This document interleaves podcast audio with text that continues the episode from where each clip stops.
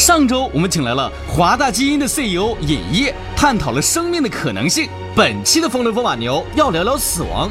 乔布斯说：“生命是死亡最伟大的发明，不知死焉知生。只有生死的问题上充分的思考，才知道生的道路如何自由才算精彩，如何创造才算死得其所。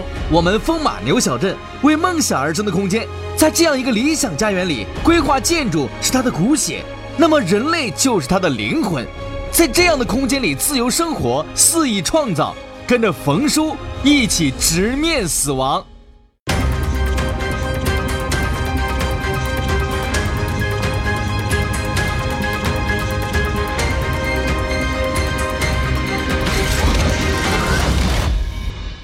一直以来，中国人都对死亡避而不谈，而是去无限讨论生这件事。死亡是终究会来的必然结果，而延长寿命就会有无限可能。俗话也说，好死不如赖活着。在这样的民族观念下，有谁真正关注到死亡呢？然后我觉得就是灵魂在你躯体里边待够一段时间了，那他就该走了。一闭眼就完了吗？人走到终点吧，去另外一个世界。就是到了另一个世界，害怕？不害怕，不怕。天上是另外一个星球，呃，就消失了吧。一段时间以后，这个就应该消失了，这个灵魂死了就没了。觉得有一些不吉利的感觉吧，然后正常情况下就还还好吧。啊，如果不是说。感情非常丰富的人，就是那种，呃，非常接近的人，可能没有太大的感觉，因为没有经历过，所以没有感受。但是觉得应该珍惜生命。人为什么要死？妈妈，你会不会死？人死后会去哪里？每个孩子在幼年的时候都会问到这些问题，这是孩子人生中第一次面对死亡问题。究竟如何回答才能给孩子上好死亡这一课呢？认识死亡，才能更好的认识生命。中国的死亡教育，至于世界，不仅仅是几十年的差距，还是一个停尸房、一个墓园的距离。这距离究竟有多远？我们请来拜昂国际的执董徐子平设计师一起来聊聊。起因是我十多年前的时候被癌症误诊，嗯，癌症误诊那次呢，我开始想死的事儿。你想，这癌症误诊挺吓人啊。对对对对。但是呢，我当时就有点不甘心呢。我说，那进去之前，先最后看一眼这个世界。然后我让司机带着我呢，从三环、二环那么转，我把这腿啊搭在前座上。然后我就看，走走走，就突然一个感觉是什么呢？所有原来重视的事都特别轻，都飘起来了。要死的时候，我就突然发现。这个时候生命很沉，对，然后其他事儿都轻了，对。曾经有过一个经历，有一个朋友，很小就是孤儿了，他大概不到十岁，父母就去世了，所以他呢有一天突然跟我借车，我说干嘛？他说我看我父母，我还以为上他们家了，他说你就，他说要不你跟我一块儿去。我说我跟你父母不熟啊，他说不熟没事儿，他们不不会跟你说话。我一想也是，我还当成正常。夸借车那会儿车少，十多年前。然后我说干脆我说这么，我跟你一块儿去，我就让司机开往哪儿开？他说往北边。他说我父母不在了，我是孤儿。他说就在前面公墓，你在那门口等我一会儿。我去一会儿就回来。我说那不是，那既然你上午看父母，怪不得你又说父母不说话，那我就看看。他说犹豫一下，说行，那也行。结果我就跟着去，去了晚上带个手电，没想到他有准备，带着手电，带瓶酒，带点东西，然后在那儿呢拿小扫帚慢慢扫。最后呢，他说你别吱声，他说你别管我，我在这儿待会儿。我就离他有个十几二十米，他真就在那特认真跟他父母在说话。这个时候，后来我回想，他这个情感需要特别专注这个跟表达。对，对。他不需要。如果说这大白天，满场的人，你说他这时候，他这玩意儿心情就不一样了。所以我也觉得可能他是故意要抽一个晚上的时间。另外还有一个朋友也特有意思，现在特别火，做生意的。他做生意之前，下海之前做了个决定，埋葬过去的自己，创造一个新的自己。于是给自己买了块墓地，把自己以前用的东西恨不得先先埋在那儿了，对然后呢，对，开始折腾了。折腾完了，对，折腾的时候遇到不顺的时候，也再回他的墓地再回去跟那儿反省，对跟昨天的自己对话。对，哎呀，我发现这挺有，所以实际上也就是说，最后的这个栖息地啊，一个很重要的情感表达的一个专属表达的地方，应该是个专属表达的地方，也有点个性。另外一个也是一个思考人生终极问题的地方，同时也是使自己进入一个特别安定的心心境，来整理自己情绪的地方。一个人只有在认识到死的时候，才会开始思考生命，从而大彻大悟，然后积极的去筹划与实践美丽人生。这便是向死而生的活法。关于活着这件事，死亡是最好的老师。如何上好死亡这堂课，我们可以从离死亡最近的公墓开始。圣心公墓是比较有个性的，每一个墓园的前面都有一个雕塑。你比如说，赫鲁晓夫，赫鲁晓夫这个雕塑就特别个性，一半黑一半白。他的后人就认为赫鲁晓夫永远是一半黑一半白。瓦尔科萨金啊也在那儿，基本上按照他作品里头描绘的样子做了个塑像。列子星也在那儿，那都是很大一雕塑。你看我们中国的十三陵嗯，它的设计从它一它一大一大堆的这个规格，什么石像生的道，然后什么方城明楼，还有那个祭拜的地方，一切的那个规制，它其实都做的已经很好。明十三陵位于北京市昌平区境内天寿山南麓，共埋葬了十三位皇帝、二十三位皇后、两位太子、三十余名妃嫔、一位太监，是当今世界上保存完整、埋葬皇帝最多的墓葬群。明十三陵是中国古代陵园建筑发展中的一个高峰，整个陵园气势恢宏，与周围的自然环境和谐统一，达到了完美的契合，具有极强的艺术性、观赏性。其实有一个能够想到的一个例子，就是这个叫意大利的一个非常出名的叫 Stacciano 那个那个城市的一个墓地，而且这个地方是成了一个就是游览胜地，因为大家都去。斯塔列诺公墓于1851年启用，由热那亚建筑师卡洛·巴拉维诺设计。该建筑大气磅礴，让人联想到肃穆和庄严，在宏伟建筑的压迫感中，不自觉产生哀思。瑞典森林公墓，一九一五年在公墓设计建造的国际竞标中，埃里克·贡纳尔、阿斯普隆德和西古德·莱维伦兹两位设计师拔得头筹。森林公墓的景观和建筑物和谐地融为一体，被视为现代建筑学派最重要的杰作之一。不过有趣的是啊，我跟你说，这个建筑师整个拉了几十年，一九四零年才完成。完成之后四个月，这个建筑师就去世了，也埋在这个公墓里。哦，对，这个就比较有趣，而且这个公墓呢也很有，也比较出名，就有一个名人也是埋葬在里面，就是那个格丽泰嘉宝。哦，这啊、样就瑞典那个最出名的这个国宝级的这个演员，明星演员。呃，我觉得就是说，至少呢，在他会把这个作为一个课题，搞了一个国际竞赛这个样子。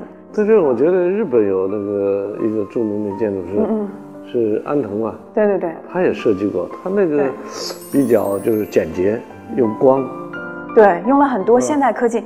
它那个呢，它那个设计实际上是比较现代啊、呃而且我觉得呢，也呃比较接近我们现在的这个需求吧。很多日本人葬礼也要自己做主，尤其是团块世代开始流行生前预约葬礼。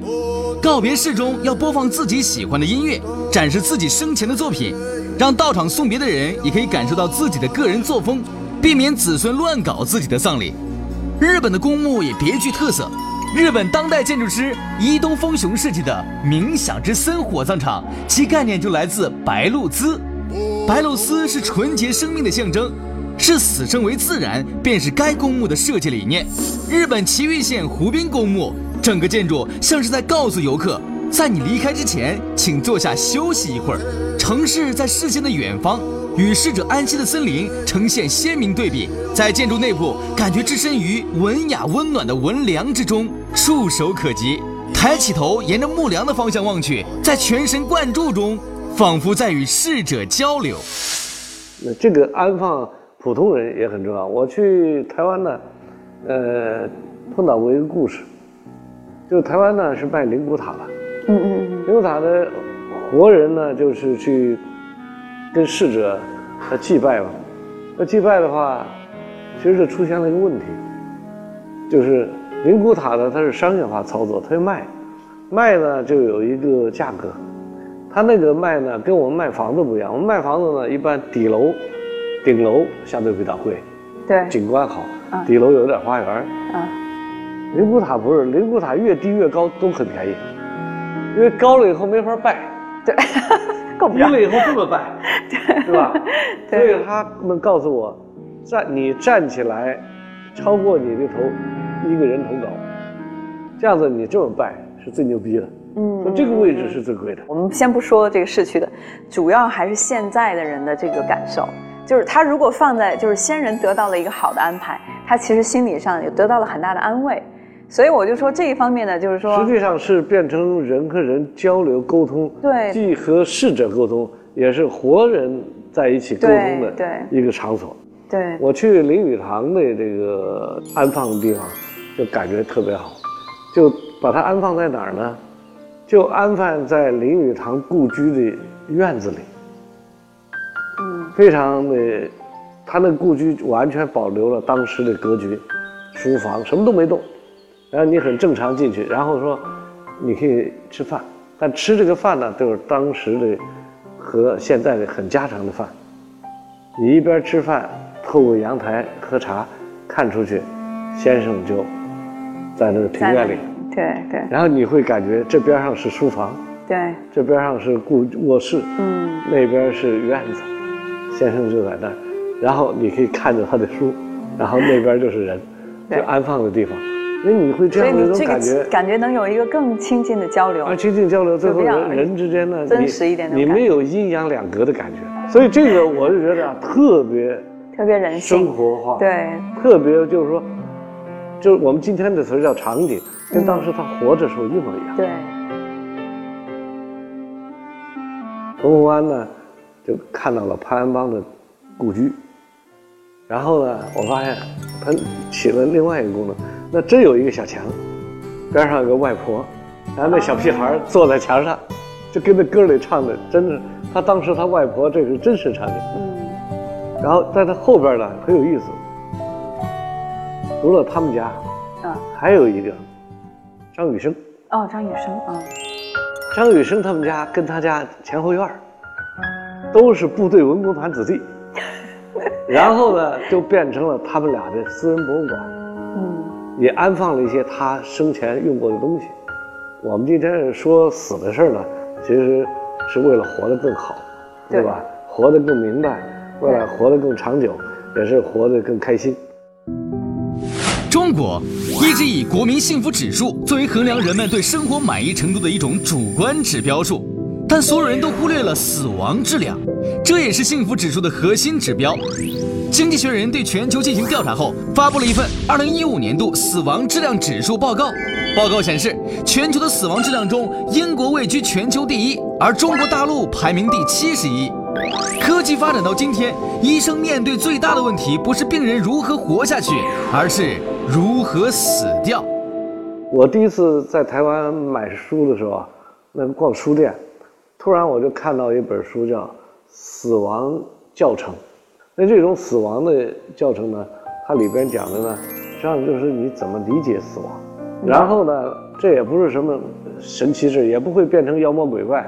对，所以这是一个，另外一个让你面对死亡的时候啊，你很坦然。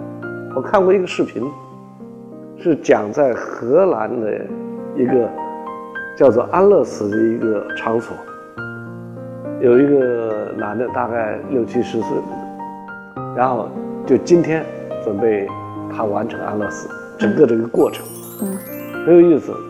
他还有个亲人陪着他，第二天早上起来一样吃了早餐。吃了早餐以后呢，又来了一个服务人员，他说非常感谢啊，非常感谢，然后说这是我已经签好的这个东西给你，嗯，然后就说好啊，然后就开始喝着水，给他两粒药，啊吃，就开始所以他说哎感觉怎么样？他说还好啊，很好。吃完以后大家继续接着聊，该聊的看电视，呃最后他觉得哎呀我有点困，我想休息。他说好啊，就扶他到沙发上，然后他的老伴儿呢就搂着他，他们就坐在那儿，过一会儿就睡着了。睡着以后呢，慢慢的就慢慢慢慢，最后医生啊来看一下脉搏，然后就说非常好，就给他跟他的家人呢就说，哎呀，祝福你。最后家人也很平静，然后来了一些辅助人员，就把他放在床上，然后又过一会儿就把他带走了。有一个哲学家蒙田讲，就是说你对死亡的一个思考，会让你意识到自由的边界。对，其实这个话挺有意思的，就是你去走到死的时候，你才发现活的边界在这儿，那就是自由的一个边界究竟在哪？对，否则你不知道自由的边界在哪。就自由的一个硬的刚性的边界就是活着。当一个人有很多时间，就会做许多不重要的事，他会认为明天、后天、大后天都可以再去做。当他知道明天就会死亡的时候，今天选的一定是最最重要的事情。乔布斯总用这个方法提醒自己：假如我明天要死，这件事情是不是最重要的？只有无知的人与不能勇于面对生命的人，对死亡才会感到恐惧。聪明的人会视死亡为亲密的伙伴和仁慈的导师。任何人若要完完全全成为一个生命力充沛而丰富的人，那么他在有生之年得与死亡结友。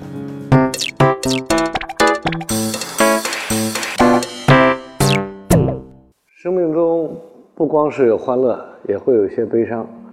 我们不光是活着，偶尔也会死亡。每个人生不由自己选择，死同样让你不能回避这件事情。正因为这样呢，其实我们应该多花些时间去想，甚至我们要去做一些思考上的练习。这个过程，其实在一个健康的人生当中，健康的一个生活当中，是一个必不可少的一门课程，叫死亡教育。这个教育呢，实际上目的，我们都是让人活得更好。我发现，凡是上过这个课的人，其实他们对活的时候更开心了，而且他们对于死亡不恐惧，他们才有生命的一种积极的一种态度，同时也很乐观，而且呢，更加对生活充满了爱。其实有个极端的例子可以跟这相比，其实就是说特种部队。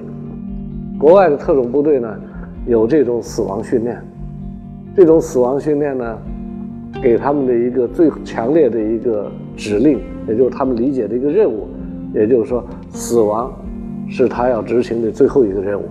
比如海豹突击队就有这样的训练，呃，不知死焉知生，向死而生，实际上是一种更积极、更乐观的人生态度。我希望大家更好的活着，同时也更多的理解可能没法回避的死亡。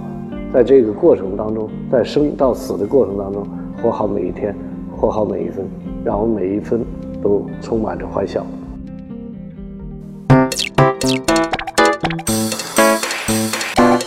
在一定的这个就是土质的或者是一个那个呃土的一个墙壁这样的一个类似的这样的一个结构里面，会有这种骨灰的安置的这样的一个位置，然后通过这个光线对于下面的空间的一些啊啊、引导，另外还有一个就是可能分成各种的区域，就是给逝者有一个最大的啊、选择的自由，那么实际上是对逝者的一个最大的尊重。再有呢，就是比如说有其他文化上的需求，那有一些文人他可能对于自己的这个最终的这种呃安葬点，他可能有一些其他文化上的要求，我也可以在这个空间里面做出这种特别的安排，让一些园林可能渗透到我们这个这个骨灰安置的这种区域。这样的话呢，整个的这个安葬的空间会会有一个比较好的这种气氛。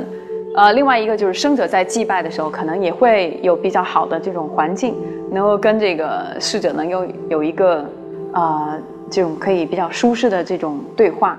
这是一堂生动的死亡教育课。原来死亡可以是如此亲切和美好。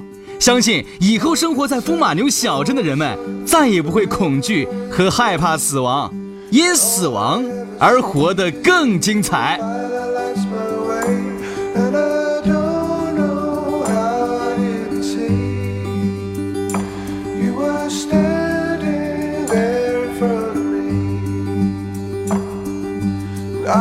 Searching for myself, and I found here